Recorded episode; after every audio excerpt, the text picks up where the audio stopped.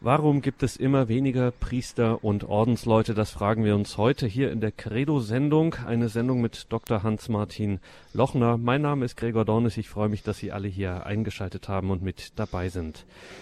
Warum gibt es immer weniger Priester und Ordensleute? Ja, eigentlich will man bei dieser Frage am liebsten wegsehen oder weghören. Der Schwund von Priestern und Ordensleuten ist frappant und sorgt auf allen kirchlichen Ebenen oder, wie man früher sagte, in allen kirchlichen Ständen für Kopfzerbrechen und das mit Recht.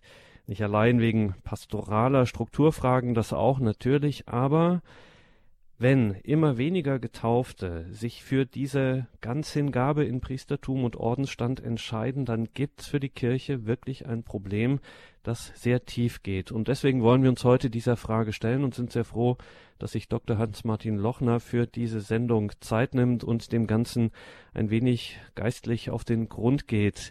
Grüß Gott, Dr. Lochner. Ja, grüße Gott. Ja, wie gesagt, danke, dass Sie sich die Zeit nehmen für diese Sendung. Sie sind ja selber ein Priester, ein Spätberufener, ähm, aber Sie sind in diesen Stand getreten und das dann eben ganz mit Ihrem ganzen Leben sind Sie das. Und ja, dieses Problem ist so allgemein und so weit verbreitet und wir spüren es, vor allen Dingen die Gläubigen spüren es täglich ähm, in der Kirche, dass es immer weniger Priester und Ordensleute gibt und möchten eine Lösung für dieses Problem finden. Und jetzt stellen wir Ihnen die Frage, Dr. Lochner, haben Sie uns heute das Patentrezept, die Lösung zu bieten? Ja, schön wär's, wenn es sowas gäbe. Aber das ist natürlich nicht drin. Allenfalls kann ich sagen, wo für die Zukunft die Wege sein können, wie wir überhaupt mit dieser Situation fertig werden und wo sich da vielleicht auch einiges mit der Zeit wieder bessern kann. Es ist nicht das erste Mal in der Geschichte der Kirche, dass es solche äh, Probleme gab. Äh, das letzte Mal, wo das sehr deutlich war, das war im äh, so um 1820, also nach der Französischen Revolution, nach der Säkularisation, wo man auch meinte, jetzt geht's mit der Kirche zu Ende und wo die Priesterberufe ausfielen, aber das hat sich dann wieder geändert. Aber schauen wir auf die Gegenwart mal zunächst. Äh, natürlich kann man von einem Priestermangel und Mangel an Ordensleuten heute sprechen, wenn man sieht, dass immer mehr Pfarreien nicht mehr besetzt werden können, dass immer mehr ein Geistlicher für drei oder vier oder fünf Pfarreien zuständig werden soll. Äh, wenn man dann auch sieht, dass die Weihen zurückgegangen sind, ebenso die Klosterberufe. Äh, wenn ich das also in unserer Diözese München, wenn ich mir das anschaue, dann hatten wir in den 50er äh, Jahren noch Jahrgänge von 40 oder mehr Priesterweihen. Unter anderem ist ja damals auch Kardinal Ratzinger bei uns geweiht worden und später Benedikt. Und wenn wir heute die Zahlen anschauen, ich habe es mal durchgerechnet, zwischen 2000 und jetzt 2014 hatten wir im Schnitt zwischen sechs und sieben neue Priester. Allerdings äh, die Spra äh, Zahlen haben, sind ziemlich stark hin und her gesprungen. Einmal hatten wir 13, einmal hatten wir nur drei und so war das sehr unterschiedlich. Und dieser Jahrgang in diesem Jahr sind also wenn ich mich recht erinnere, zehn Leute stehen bereit jetzt im Juni für die Priesterweihe Ende Juni. Äh, wie gesagt, das ist immer sehr von Jahr zu Jahr ein bisschen unterschiedlich gewesen, aber der Schnitt bleibt, äh, wir haben relativ viele Jahrgänge auch gehabt, nur mit fünf oder sechs Priestern. Wenn man also davon ausgeht, könnte man sagen, ja, natürlich Priestermangel. Aber in Wirklichkeit haben wir heute eigentlich etwas anderes. Wir haben nämlich einen Mangel an Gläubigen. Äh, wenn man ausrechnet, wie viele Gläubige hätten heute im Schnitt einen Priester zur Verfügung, dann war früher, vor einigen Jahren noch und Jahrzehnten, äh, die Zahlen viel höher. Also wir hatten das Verhältnis Gläubige zu Priestern war ungünstiger als heute. Heute äh, sind die Zahl der Priester zwar zurückgegangen, aber die Zahl der Gläubigen noch stärker zurückgegangen, so dass also heute ein Priester nicht mehr so viele Gläubige betreut wie damals. Und äh, ganz generell kann man also sagen, wir haben heute weniger Priester und Ordensleute, weil wir weniger Gläubige, weil wir weniger Gottesdienstbesucher haben, weniger Leute, die wirklich die Gemeinde tragen, die nicht nur gelegentlich mal in den Gottesdienst kommen, sondern auf die, also die gewissermaßen zum Kern der Gemeinde gehören. Und im Grunde genommen können wir nur erwarten, dass aus diesem Kern Berufungen kommen. Wenn man jetzt noch einmal genauer hinschaut, kann man auch sagen, wir haben diesen Rückgang, weil wir weniger gläubige Familien haben als früher. Die Zahl der gläubigen Familien ist zurückgegangen. Ich habe das auch selber erlebt, wie ich einige Jahre Pfarrer noch in Oberbayern war, dass nur wenige Familien geschlossen, äh, Vater, Mutter, Kinder, äh, gemeinsam im Gottesdienst waren, vor allem unter den jungen Familien. Bei den bäuerlich Orientierten war es noch ein bisschen stärker. Bei den nicht bäuerlich Orientierten, nicht landwirtschaftlich Orientierten, war es sehr schlecht. Ich kann mich eigentlich aus diesen Reihen nur an eine einzige Familie erinnern, die wirklich immer äh, geschlossen zum Gottesdienst gekommen ist. Man kann aber jetzt noch ein bisschen tiefer gehen und wenn man genau hinschaut, muss man sagen, wir haben deswegen diesen Rückgang an Priestern, weil wir auch einen ganz starken Rückgang haben an kinderreichen Familien. Die meisten Priester oder Großteil der Priester kamen früher aus kinderreichen Familien. Und äh, man hat auch äh, von den Priestern, die heute also äh, ausscheiden, also durch Tod oder Krankheit, hat man festgestellt, vor allem der Benediktinerorden hat es mal sehr genau durchgerechnet. Im Schnitt hatten äh, die Generation, die heute, also wo die Priester gestorben sind, die Ordensleute, hatten sie im Schnitt nahezu sechs Kinder pro Familie, aus der sie stammten. Und wenn wir uns heute umschauen, wo haben wir denn noch Familien mit sechs Kindern oder mehr Kindern? Da kann man also schon sehr lange äh, schauen. Ich kann mich in meiner Gemeinde, als äh, wo ich da tätig war, auch schon, äh, vorher schon, war ich ja auch in München als äh, Diakon tätig. Ja, die einzigen, muss ich dazu sagen, wo das relativ häufig war, waren die, kind, die Familien aus dem Neokatechumenat. Da kann ich mich in München erinnern, dass wir da Familien hatten mit fünf, mit sieben, mit neun Kindern. Also da war die Kinderzahl relativ groß, äh, hängt auch damit zusammen, dass in diesen Reihen der Gedanke an, an künstliche Geburtenregelung nicht mehr da ist, dass die vom Glauben her wissen, das ist nicht in Ordnung und dass sie sich auch daran halten und damit natürlich der Kirche einen großen Gefallen tun, dass hier ein Stamm heranwächst, wo auch Priesterberufungen zu erwarten sind. Auch heute übrigens ist es so, dass der Großteil der neu geweihten Priester aus großen Familien stammt. Ich habe vom vorigen Jahr hatte ich mal eine Statistik gehört, ich habe mir sie leider nicht ausgeschnitten, aber da ging es auch darauf hinaus, dass in etwa die äh, durchschnittliche Zahl wie, wie groß ist die Familie, aus der der Priester kam, äh, das waren auch um die sechs. Also da hat sich praktisch nichts geändert. Nur die Zahl dieser Familien hat nachgelassen. Und äh, wenn ich mich selber erinnere, ich habe selber, war ja verheiratet, habe ja selber sechs Kinder großgezogen. Für uns damals äh, wie wir geheiratet haben. Wir haben 51 geheiratet, meine Frau und ich, und wir hatten dann auch sehr früh einen, eine Familiengruppe, der wir angehörten.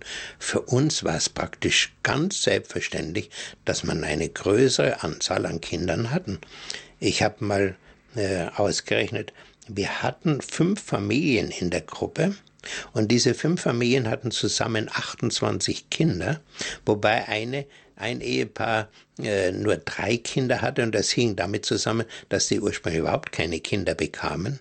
Und die haben dann aus der Verwandtschaft äh, Drillinge adoptiert. Und äh, auf die Weise hatten sie also dann auch drei Kinder großgezogen. Aber äh, kleine Familien unter, der, unter den wahrhaft Gläubigen, die, das war eher eine Seltenheit. Und deswegen, äh, das war ganz generell so. Äh, und diese Familie mit den vielen Kindern, gerade bei uns auch in den landwirtschaftlichen Gegenden hier in Oberbayern, äh, sieben Familie, äh, Kinder, neun, zehn und so weiter, das waren keine großen Ausnahmen. Das hat es also alles noch gegeben und daraus konnten natürlich auch viele Priester berufen werden und viele Ordensleute. Zum Beispiel auch das Sauerland. Wir hatten auch damals, wie wir in Westfalen lebten, zum Sauerland äh, Verbindungen hin, so zu diesen gebirgigen äh, Gegenden da oben, Mittelgebirge. Äh, da haben wir gesehen, Rothaargebirge, dass da überall die Familien sehr groß waren. Und das war auch für die Diözese Paderborn das Gebiet, wo sie die meisten Priesterberufe hatte. Während aus dem Ruhrgebiet, was damals auch noch zu Paderborn gehörte, da war es sehr viel schlechter mit den äh, Berufungen. Ja, in diesen großen kinderreichen Familien äh, waren bestimmte Dinge ganz selbstverständlich, auch bei uns in meiner Familie damals, äh, nämlich dass wir jeden Sonntag im Gottesdienst waren. Da gab es der Gedanke, eine Ausnahme zu machen aus irgendeinem Grund, den gab es überhaupt nicht. Das war so selbstverständlich. Dann auch, dass äh, ja wir haben das damals auch selber durchgesetzt, zum Beispiel, bitte nach dem Konzil aufkam, dass am Werktags auch Abendmessen sein können. Haben wir uns dafür eingesetzt, damit wir auch am Werktag häufiger zum Gottesdienst gehen konnten. Und auch religiöse Erziehung waren in unseren Familien, gerade in unserer Familiengruppe da für alle Kinder, das, das war ganz selbstverständlich. Da hat das haben wir uns gar nicht anders vorstellen können, dass mit den Kindern gebetet worden ist, dass mit denen über den Glauben gesprochen ist und so weiter. Dann äh, noch ein Punkt gehörte zu diesen großen kinderreichen Familien, nämlich, dass sie einen bescheidenen Lebensstil hatten. Da war der Gedanke, oh, wir wollen auch alles haben, was die anderen Leute haben und wir müssen genügend Geld verdienen, ein Auto, zwei Autos, an sowas haben wir überhaupt nicht denken können. Ich weiß, äh, dadurch, dass wir meine kranke Mutter dann bei uns aufgenommen haben, die gerne mit dem Auto mal wegfahren wollten, haben wir uns dann äh, mit ihrer Hilfe einen Gebrauchtwagen äh, leisten können, damit sie auch mal rausfahren konnte. Aber wir von uns aus hätten das gar nicht können. Wir waren finanziell gar nicht in der Lage. Und das war ganz selbstverständlich. Und da hat sich auch keiner drüber, ähm, sagen wir mal, Kummer bereitet. Ach, die anderen haben das und ich habe das nicht. Solche Gedanken waren in diesen großen Familien, ich weiß es eben auch von unserer Familiengruppe und auch aus Kontakten mit anderen, die waren überhaupt nicht da. Und weil diese großen Familien eben so lebten, waren sie gewissermaßen auch eine Brutstätte für geistliche Berufe. Äh, deswegen sind aus diesen Familien oft nicht nur ein äh, geistliche Berufung hervorgegangen, sondern eine ganze Reihe. Äh, wir hatten gerade hier in Oberbayern Familien, da waren zum Beispiel zwei Mädchen waren ins Kloster gegangen, einer, ein Bruder war auch in, in ein Kloster gegangen und ein anderer war Weltgeistlicher geworden. Also dies und ähnliche Zahlen und Zusammensetzungen waren so selbstverständlich, waren ja auch große Familien, wenn die acht Kinder hatten, ähm, dann sind ihnen ja immer noch vier Kinder für, für, den, für den Bauernhof und für ihr, auch für die Altersversorgung und so weiter geblieben. Also da waren die, dieser Lebensstil ganz anders. Und dass das auch heute noch nicht ganz ausgestorben ist, das habe ich selber erlebt. Ich hatte einen Freund im Arbeitsdienst, ich bin ja damals noch unter Hitler dazu äh, verpflichtet gewesen. Und äh, wie der nach dem Krieg, da hörte ich, dass er Priester wird. Er war damals auch, wie ich ihn kennenlernte, schon sehr religiös orientiert, anders als ich. Ich war ja zu dieser Zeit noch ungläubig. Aber er, da hat man öfters auch mit ihm, habe ich da über die Dinge gesprochen. Und er ist zusammen mit seinem Bruder geweiht worden. Und beide sind in der Diözese München damals Priester geworden, sind irgendwo in der Nachkriegszeit geweiht, geweiht worden. Und ähnlich äh, können Sie das auch heute noch beobachten. Jetzt ist ja gerade in Freiburg der Bischof Burger neu ernannt worden als Bischof von Freiburg. Und äh, in der Zeitung habe ich gelesen, sein Bruder ist Erzabt von Beuron. Also ist auch ein, aus einer Familie zwei Priester hervorgegangen.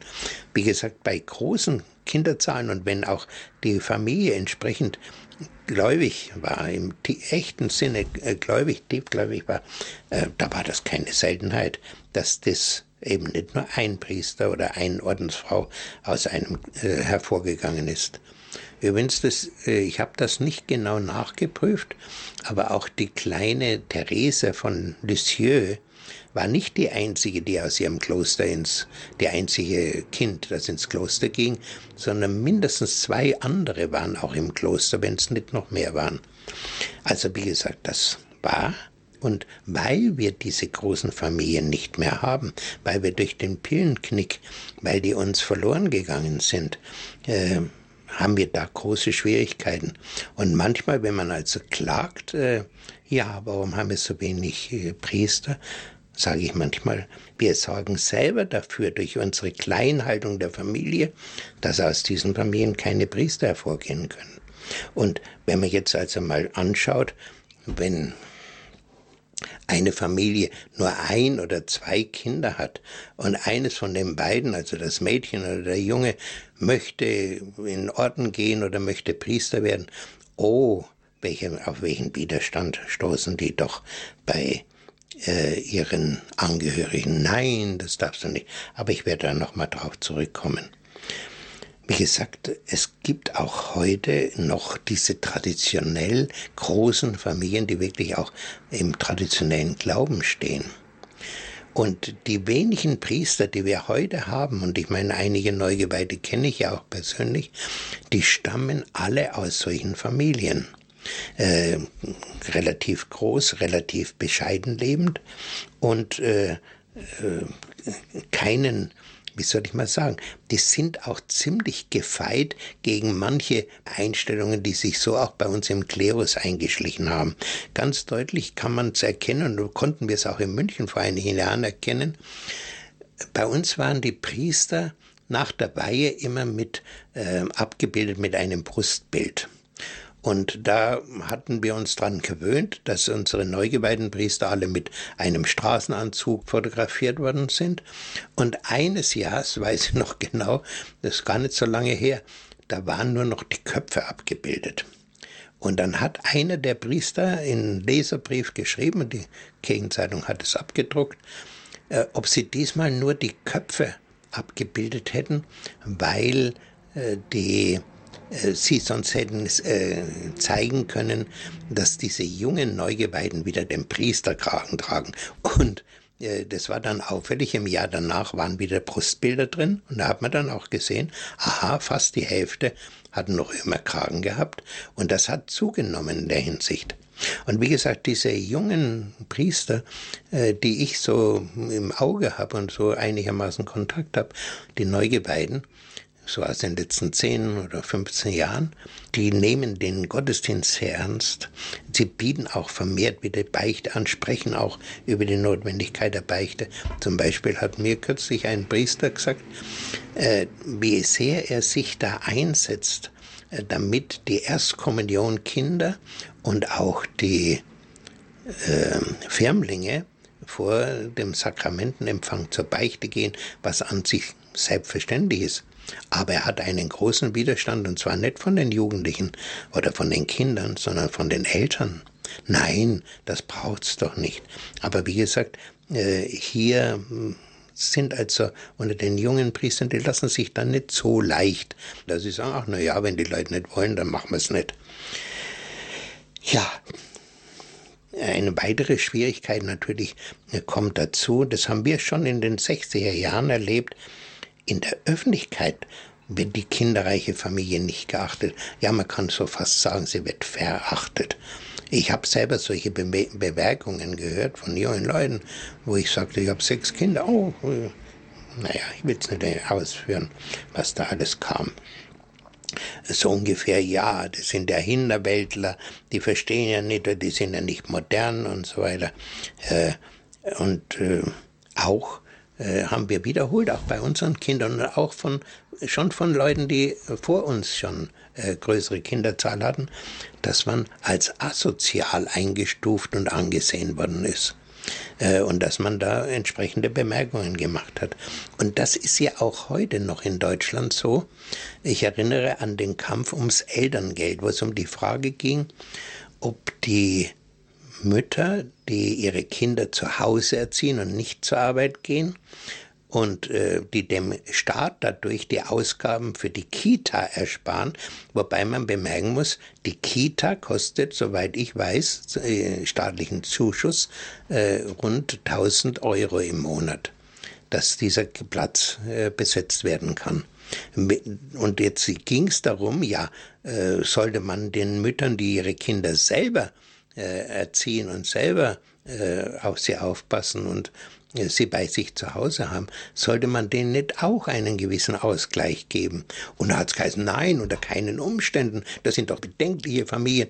Äh, die bräuchten ja gerade, dass sie ihre Kinder äh, in den Kitas äh, entsprechend gefördert werden geistig und die fördern ihre Kinder ja nicht und so weiter.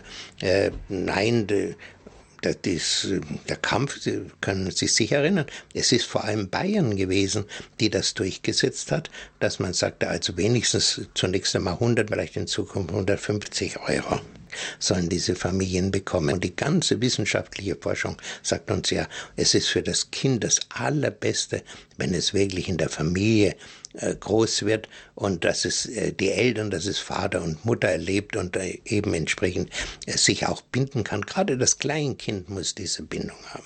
Naja, das ist ein Kapitel für sich, aber wie gesagt, das drückt natürlich auch diese jungen, und es gibt auch heute diese jungen Familien, die bewusst große Kinder zu haben, bewusst sich kirchlich orientieren.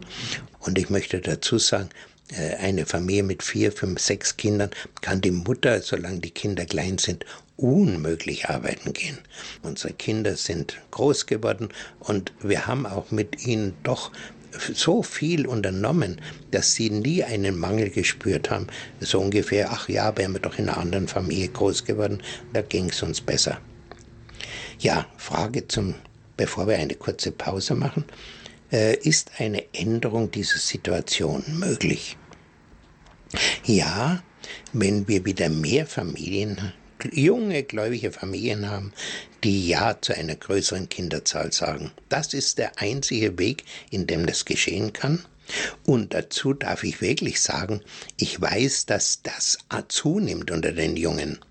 Auch viele junge Familien äh, sind heute gar nicht mehr so begeistert von dem Gedanken Kita, möglichst schnell das Kind in die Kita stecken und wieder äh, verdienen und arbeiten, waren ja jetzt gerade die letzten Monate sehr kritische Stimmen darin.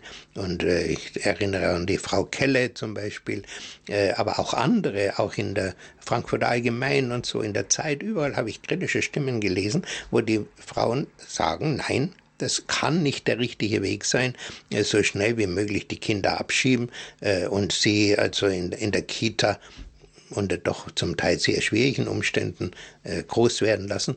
Jetzt ist gerade neu noch aufgedeckt worden, dass die Verpflegung in der Kita eben nicht ähm, so gesund ist, wie man das in einer in einem Haushalt machen kann, wo also die Kinder genügend Obst, Gemüse und so weiter kriegen, dass es da Mängel gibt.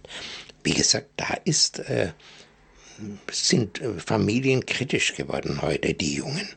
Und vor allem aus den geistlichen Bewegungen äh, habe ich beobachtet in den letzten 10, 15 Jahren, dass die jungen Leute, die da äh, Partner und Partnerinnen gefunden haben und die dann geheiratet haben, dass hier das Ja zum Kind viel stärker ist und auch dieser Gedanke, die Kinder im Glauben zu erziehen, ausgesprochen stark ist. Äh, einen kleinen Hinweis dazu noch. Äh, was ich aus Gesprächen weiß, dass relativ viele junge Leute, vor allem auch Mädchen, äh, sagen, ja, wir möchten heiraten, wir möchten einen gläubigen Partner, äh, wir können uns gar nicht vorstellen, einen ungläubigen Partner zu haben. Bloß wo finden wir den? Das ist ein echtes Problem heute für viele junge Leute, auch in den geistlichen Bewegungen, obwohl die sich ja auch immer wieder untereinander treffen bei Veranstaltungen, Weltjugendtag und so weiter und da auch die Möglichkeit haben, Partner und Partnerinnen zu finden. Aber wer das eben trotzdem Schwierigkeiten hat, den Hinweis auf diese von Weihbischof Laun in Salzburg gegründetes CAT-Treff. Ich werde es also auch hier bei uns äh, weitergeben, die, die Anschrift von CAT-Treff an die äh, an Kundendienst im, in Balderschwang, damit wer das näher wissen will darüber. Aber wie gesagt, wenn Sie es unter Cut-Treff im Internet eingeben, äh, müssen Sie es finden. Cut-Treff bei Bischof Lauen, dann finden Sie das sicher. Ja, und so könnten wir jetzt hier an dieser Stelle mal eine kleine Musikpause machen und dann weitersehen.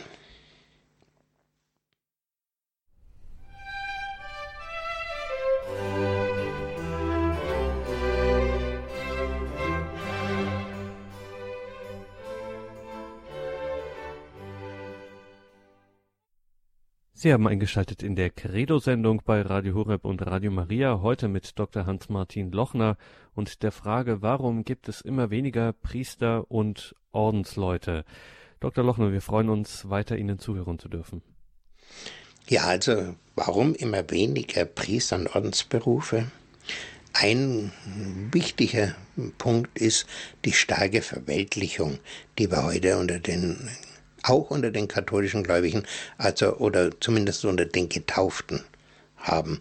Äh, Papst Benedikt hat ja schon 1956 mal davon gesprochen, dass wir in Deutschland viele getaufte Heiden hätten, die also offiziell zur Kirche zugehören, aber sich so innerlich schon distanziert haben.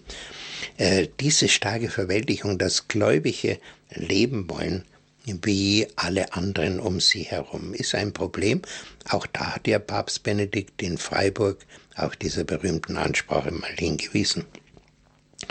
Äh, für viele Leute heute und auch im kirchlichen Bereich gibt es eigentlich fast nur noch das diesseitige Leben. Dieses Leben hier auf der Erde, das ist das Eigentliche und das ist das Alles. Und es gibt nur dieses. Viele sprechen das ja auch aus und sagen, ach, naja, ob es nach dem Tod weitergeht, weiß man ja eh nicht genau, ist ja noch keiner zurückgekommen und so. Und weil man meint, dieses diesseitige Leben, diese 60, äh, 80 oder wenn es hochkommt 90 Jahre, vielleicht sogar 100, die muss ich ausnutzen. Da muss ich alles erleben, da muss ich alles haben, äh, was es überhaupt gibt. Und äh, dann jagen sie auch diesen Erlebnissen nach und meinen, das wäre also der Inhalt ihres Lebens. Aber was eben fehlt, das jenseitige Leben, das eigentliche, das er erst noch kommen soll und was uns ja der Herr verkündet hat, jenes Leben, in das er selber, aus dem er kam und in das er wieder zurückging, dieses Leben ist kaum noch im Blick. Und dafür, dabei fehlen dann auch viele Dinge, die für den Glauben wichtig sind. Äh, zum Beispiel ist dieses Wort, äh, die wir kürzlich in der Lesung wieder hatten, Kolosser 3, was, wo Paulus sagt, richtet euren Sinn auf das Himmlische, nicht auf das Irdische. Oder wie es auch im Evangelium heißt, wird ja auch davon gesprochen, die Gefahr, äh, weltlich zu leben, weltlich zu denken. Und unter diesen Umständen, wenn ich also sage, nur dieses Leben ist da, alles andere ähm, zählt nicht, dann ist der Priester, der ehelos lebt, also in der Sicht dieser Leute ein armer, bedauernswerter Mensch. Er muss doch alles entbehren, was das Leben schön macht. Er hat keine Partnerin, er hat keine Familie, er hat keine Kinder und, was heute ja besonders, ja, er kann sich ja sexuell nicht, nicht betätigen. Das ist ja doch das Wichtigste im ganzen Leben, das A und O. Und wie gesagt, unter diesen Umständen äh, wird er einerseits bedauert und vor allem nicht verstanden. Warum macht denn der Mann dies überhaupt? Und äh, die, äh, der Gedanke, ein solches Leben einzugehen, kommt natürlich bei vielen gar nicht. Aber eine Beobachtung, die ich mache, ist, dass viele, die also am Zölibat Anstoß nehmen, gar nicht katholisch sind, dass sie eigentlich gar nicht irgendwie näher betroffen sind davon, aber sie nehmen trotzdem Anstoß. Da lebt einer etwas, äh, was, was ich absolut nicht verstehe. Und, und ich nehme Anstoß und sage, das muss endlich mal aufhören. Ich denke mir manchmal, wir propagieren heute so sehr Toleranz, ich muss alles anerkennen, alles auch was Problematische muss ich auch äh, tolerieren, darf da mich nicht äh, dagegen stellen. Aber gegen das, gegen den Priester, der zölibatär leben will, ja, da nehme ich Anstoß. Nein, das darf es doch eigentlich nicht geben. Und gerade auch wenn man dann das Kloster in den Blick nimmt, dann muss man sagen, das ist fast noch schlimmer. Diese Leute, da denkt man, das muss noch schlimmer sein, diese Leute sind doch abgeschnitten von allen weltlichen Genüssen. Wie kann man nur so leben, sich da in eine Zelle einsperren lassen, äh, einen ganzen Tag immer wieder beten, immer wieder Gottesdienste haben? Also äh, da kann man nur den, der heutige weltliche Mensch nur den Kopf drüber schütteln.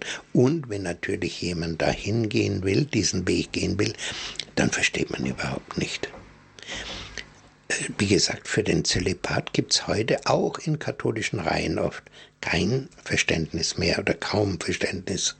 Und man versteht gar nicht, dass der Zölibatär Lebende, ob er im Kloster jetzt Zölibatär lebt oder in der Welt, äh, dass der ein ganz wichtiges Zeugnis gibt.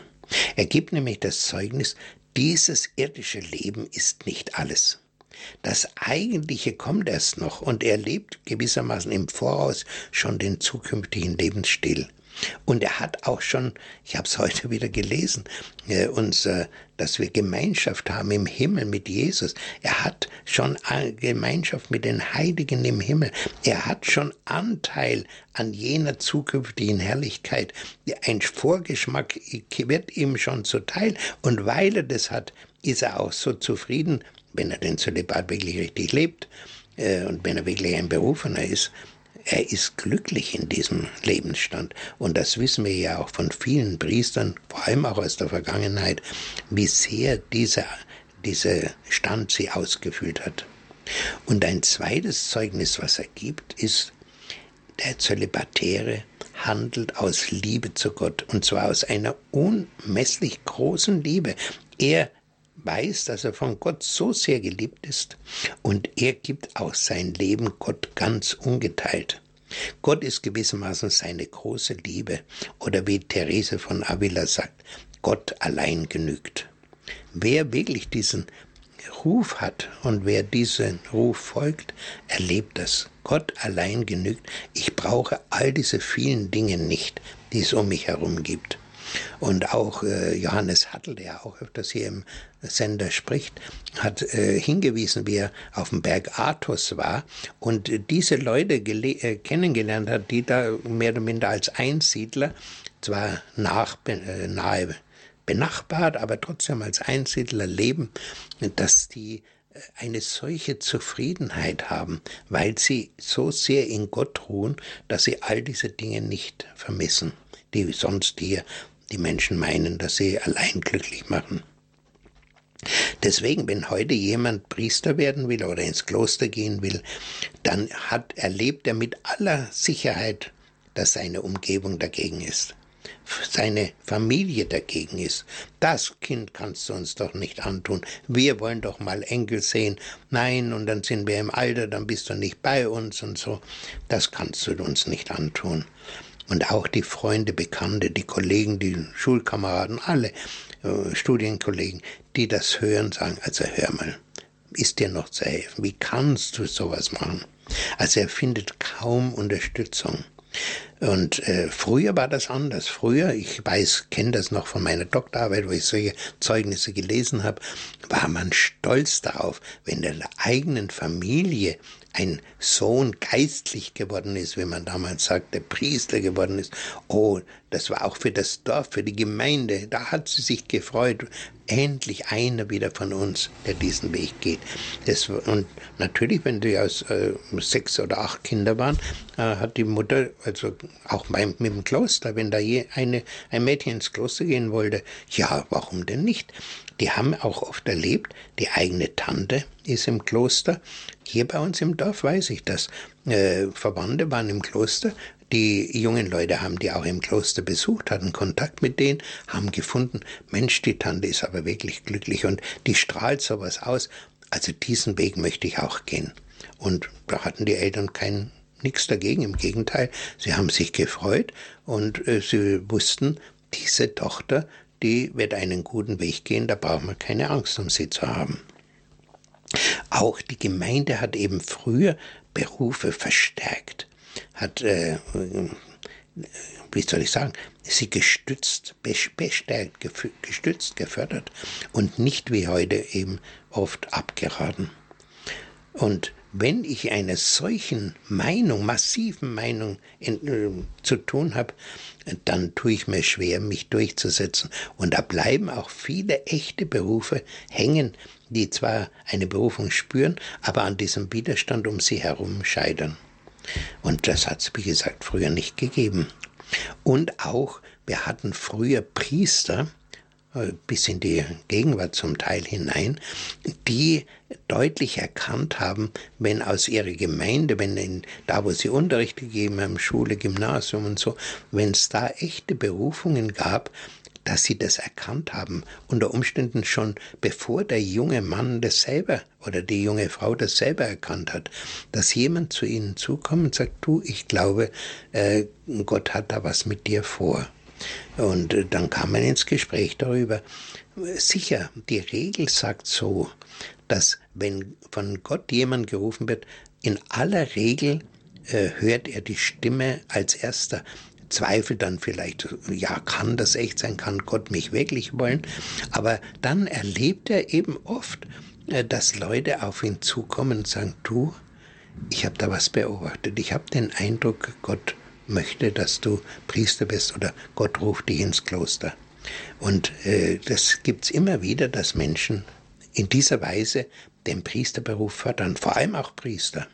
Und da haben wir ein, ein sehr schönes Beispiel davon, nämlich mit äh, unserem emeritierten Bischof Mixer. Äh, Mixer hat da in, in seiner Gemeinde in Schrobenhausen wie groß die war, weiß ich nicht, vielleicht 6000 oder 7000 Leute. Äh, in dieser Gemeinde hat er äh, am Gymnasium Religionsunterricht erteilt, soweit ich weiß, und hat oft gesehen, oh, da ist einer, den ruft Gott. Und den hat er angesprochen, hat ihn gefördert, sie waren im Gespräch miteinander.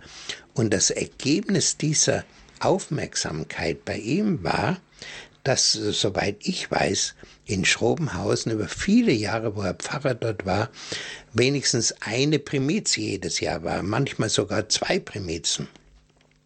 Und äh, wenn wir also das umrechnen würden, dass Gemeinden in dieser Größe jedes Jahr eine Primiz haben, dann hätten wir heute einen Priesterüberschuss, da wissen wir gar nicht mehr wohin mit den Priestern. Und diese Zeit hat es übrigens in Deutschland schon gegeben.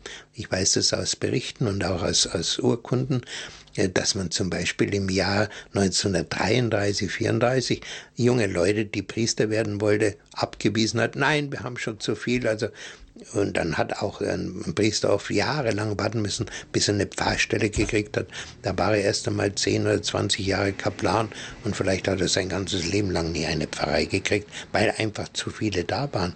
Und da hat es so eine Gemeinde wie die eine, in der ich in München mal war, Heiligkreuz, die hatten sechs Priester zeitweise. Also ein Pfarrer, einen ersten Kaplan, einen zweiten Kaplan, ein äh, Sonntagsmessen oder wie das geheißen hat, und dann noch ein, ein Chorleiter, einen geistlichen Chorleiter und so weiter. Ein Prediger. Ja, das waren diese Zeiten, wo es sehr viele Priester gab. Und Heute sagt man natürlich gerne, ach ja, wenn die Priester heiraten dürften, dann gäbe es ganz bestimmt mehr. Wie gesagt, das hat es auch in der Kirchengeschichte schon gegeben, dass man gemeint hat, man müsste den Zölibat abschaffen. Ich habe es vorhin schon erwähnt, dass das also nach der französischen Revolution äh, geschehen ist, wo da die Kirche insgesamt eine Krise war, wo zeitweise der Papst verhaftet war oder gar kein Papst äh, ernannt werden, also gewählt werden konnte und so, was drunter und drüber ging. Auch hier die Diözesen, zu viele Diözesen keinen Bischof mehr hatten und so. Und wie ganz langsam und man kennt es zum Beispiel von der Katharina von Emmerich, dass sie viel, viel gebetet hat und Schmerzen auf sich genommen hat, dass in Deutschland die Kirche wieder erstarken soll. Und tatsächlich hat es ja dann zunehmend wieder Berufungen gegeben und die Kirche hat sogar in den äh, Jahren im 19. Jahrhundert eine neue Blüte erlebt. Äh, neue, viele neue Orden sind entstanden. Viele Orden, die wir heute noch kennen, die zum Teil heute leider Gottes aussterben, sind damals gegründet worden. Ich denke zum Beispiel an die armen Schulschwestern, die bei uns hier in Bayern äh, so weite Verbreitung hatten und in so vielen Gemeinden Gutes getan haben. Aber da sind viele so neu entstanden und die äh, jungen Leute sind in Scharen hingegangen und haben das mit aufbauen helfen. Und in dieser Zeit sind zum Beispiel neue Formen der Frömmigkeit entstanden. Der Herz Jesu Verehrung, die hat es zwar schon immer gegeben, aber die ist neu aufgeblüht. Dann sind in dieser Zeit zum ersten Mal, das wusste ich früher auch nicht, ich war ganz erstaunt, wie ich das gelesen habe, die Maiandachten so um 1840, 1850 herum langsam entstanden, also vor rund etwas über 150 Jahren. Vorher hat es die gar nicht gegeben. Und die Leute sind in großen Scharen zu den Andachen gegangen. Dann hat es die Pfarrmissionen gegeben, wo die ganze Pfarrei eine Woche lang jeden Abend in die Predigt gegangen ist, wo der Missionar gepredigt hat und wo am Schluss alle äh, Gläubigen zur Beichte gegangen sind und so weiter. Es, es gab nach nachdem es diese schlimme Krise gab, gab es wirklich eine neue Blütezeit. Und aus dieser Blütezeit hat sich die Kirche die Kraft geholt, dass sie heute noch äh, oder dass sie im Dritten Reich durchhalten konnte. Äh, viele wissen das ja nicht und es wird leider auch viel zu wenig darüber gesprochen, welchen, welchen enormen Widerstand Katholiken gegen das Dritte Reich äh, in Gang gesetzt hatten und welchen Mut sie aufgebracht haben, todesmutig äh, gehandelt haben in verschiedenster Weise. Und äh, gibt es ja auch ein Buch darüber, das leider auch zu wenig bekannt ist, äh, über die Märtyrer in, in dieser Zeit im, im 20. Jahrhundert, wo tausend äh, mehrere tausend Laien drinstehen, äh, viele, viele Priester drinstehen, die ums Leben gekommen sind, die, die es gewagt haben, dem Dritten Reich Widerstand zu bieten. Ja, in dieser Blütezeit hat der Katholizismus in Deutschland diese Kraft bekommen, dass er diesen äh, starken äh, Widerstand gegen das Dritte Reich äh, dazu fähig war. Und ich weiß nicht, ob wir heute, so wie wir jetzt sind, ob wir da wirklich diesen intensiven Widerstand aufbrächten, dass so viele Leute äh, hier auch im, im Kampf gegen so eine wiedergöttliche Macht in den Tod bereit sind, in den Tod zu gehen. Das war also wirklich im Dritten Reich ganz erstaunlich und es lohnt sich, sich da genauer kundig zu machen.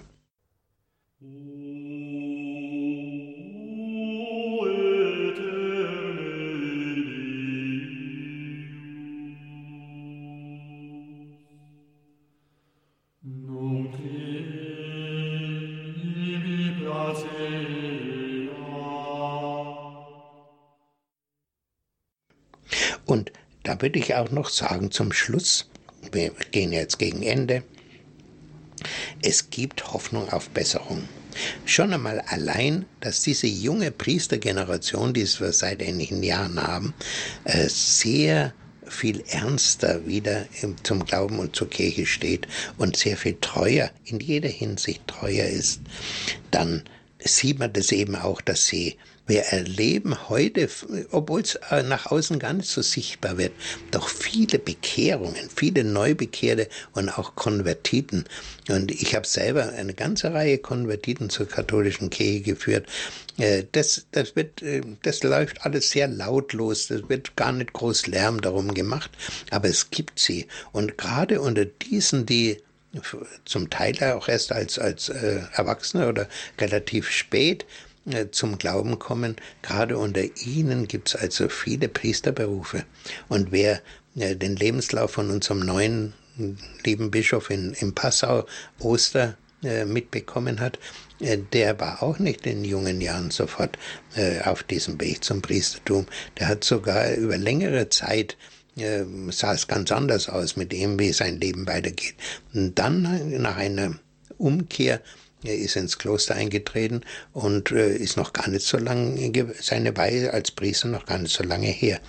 Und so gibt es eine ganze Reihe ganz tüchtiger Leute, die erst später zum Glauben gekommen sind. Und das nimmt zu. Vor allem sehe ich eines, nämlich diese junge Generation, die heute, also 14, 20-Jährigen, 25-Jährigen, die ohne Glauben, ohne Taufe aufgewachsen sind, ihre Zahl hatte enorm zugenommen, gerade in den Städten. Äh, die merken, wenn sie älter werden, mir fehlt was. Sie spüren das. Ich denke da auch gerade eine Enkeltochter, aber 13 Enkelkinder, die war mit ihrem Mann in Indien, hat voller Staunen berichtet, welche Rolle Religion bei diesen Völkern sieht, dass das für sie alle immer das Wichtigste war. Immer wenn sie in einen neuen Ort kamen, sind sie damit konfrontiert worden mit dem, was sich da religiös in diesem, in dieser Gegend tut. Und die haben Bauklötze gestaunt, weil sie das überhaupt nicht gewohnt sind, dass Religion eine Rolle spielt heute. Ja, äh, ein weiteres, was wir sehen können, da, wo in Klöstern der Glaube authentisch gelebt wird, wo wirklich der Heilige Geist Einzug genommen hat, wo man den äh, Klosterleuten ansieht, wie glücklich sie sind und wie erfüllt sie sind, diese Klöster wachsen. Und äh, ein, ein berühmtes Beispiel ist ja äh, bei den Zisterziensern äh, in Heiligkreuz in Österreich, äh, die ja berichten, dass sie so viele Berufungen haben wie seit dem Mittelalter nicht mehr. In der ganzen Neuzeit hatten sie das nicht. Und heute müssen sie anbauen, weil so viele zu ihnen kommen und auch so viele bei ihnen studieren. Und warum studieren sie dort?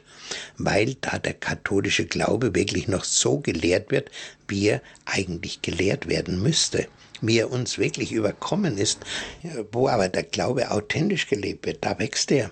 Hat übrigens jetzt der Bischof Oster auch in, äh, beim Katholikentag in Regensburg gesagt, dass äh, er oft gefragt wird, äh, was können wir tun, damit die Jugend wieder zur Kirche zurückfindet. Er hat gesagt, er kann diese Frage schon gar nicht mehr hören. Ist doch ganz klar, da wo der Glaube authentisch gelebt wird, da kommen die Jugendlichen und wo er nicht authentisch gelebt wird, da bleiben sie weg. Und das, wie gesagt, wir sehen das auch bei den Orden. Es gibt Orden, die durchaus wachsen.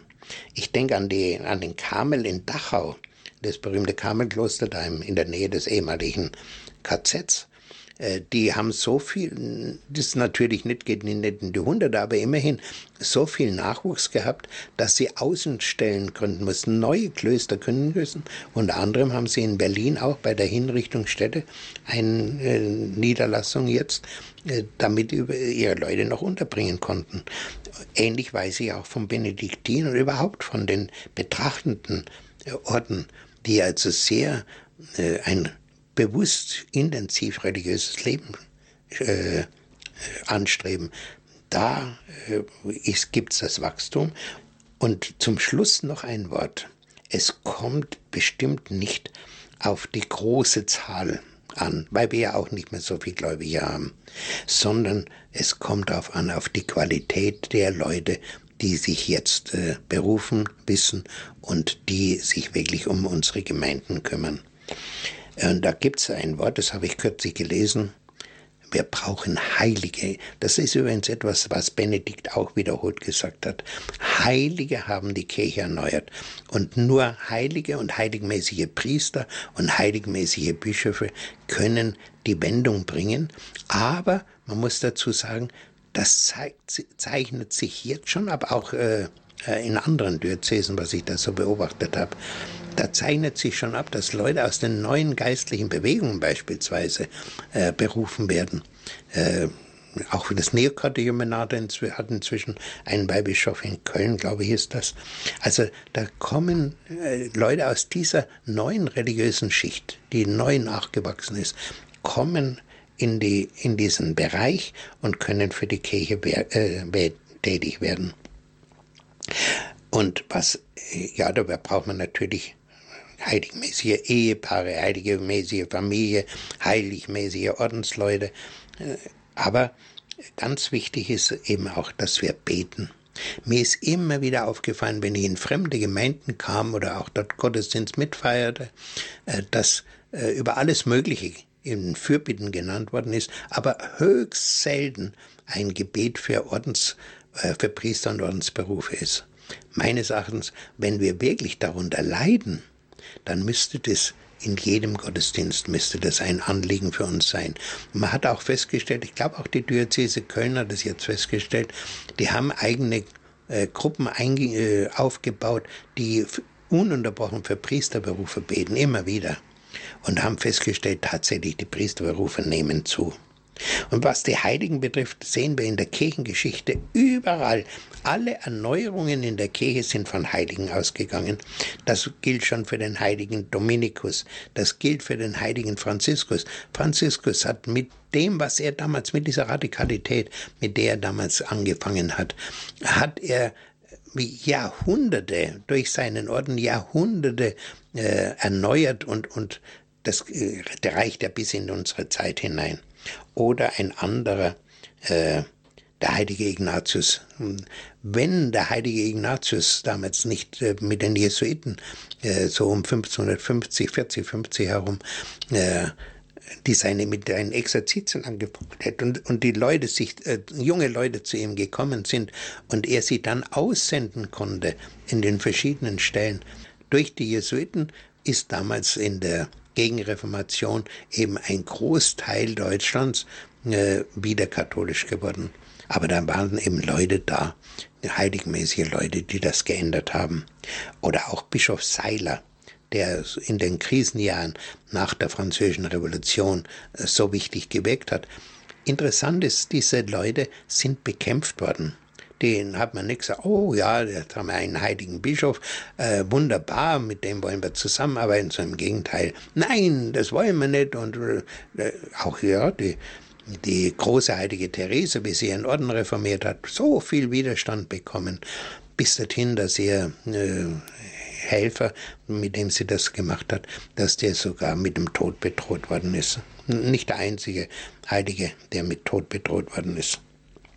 Deswegen gerade jetzt in der äh, pfingstlichen Zeit können wir nur beten. Komm, Heiliger Geist, fall auf deine Kirche herab, erneuere sie wirklich ganz und gar und schenke uns heiligmäßige Priester, heiligmäßige Ordensleute, heiligmäßige Familien und auch heiligmäßige Kinder. So gebe Gott, dass das Wirklichkeit werden kann bei uns.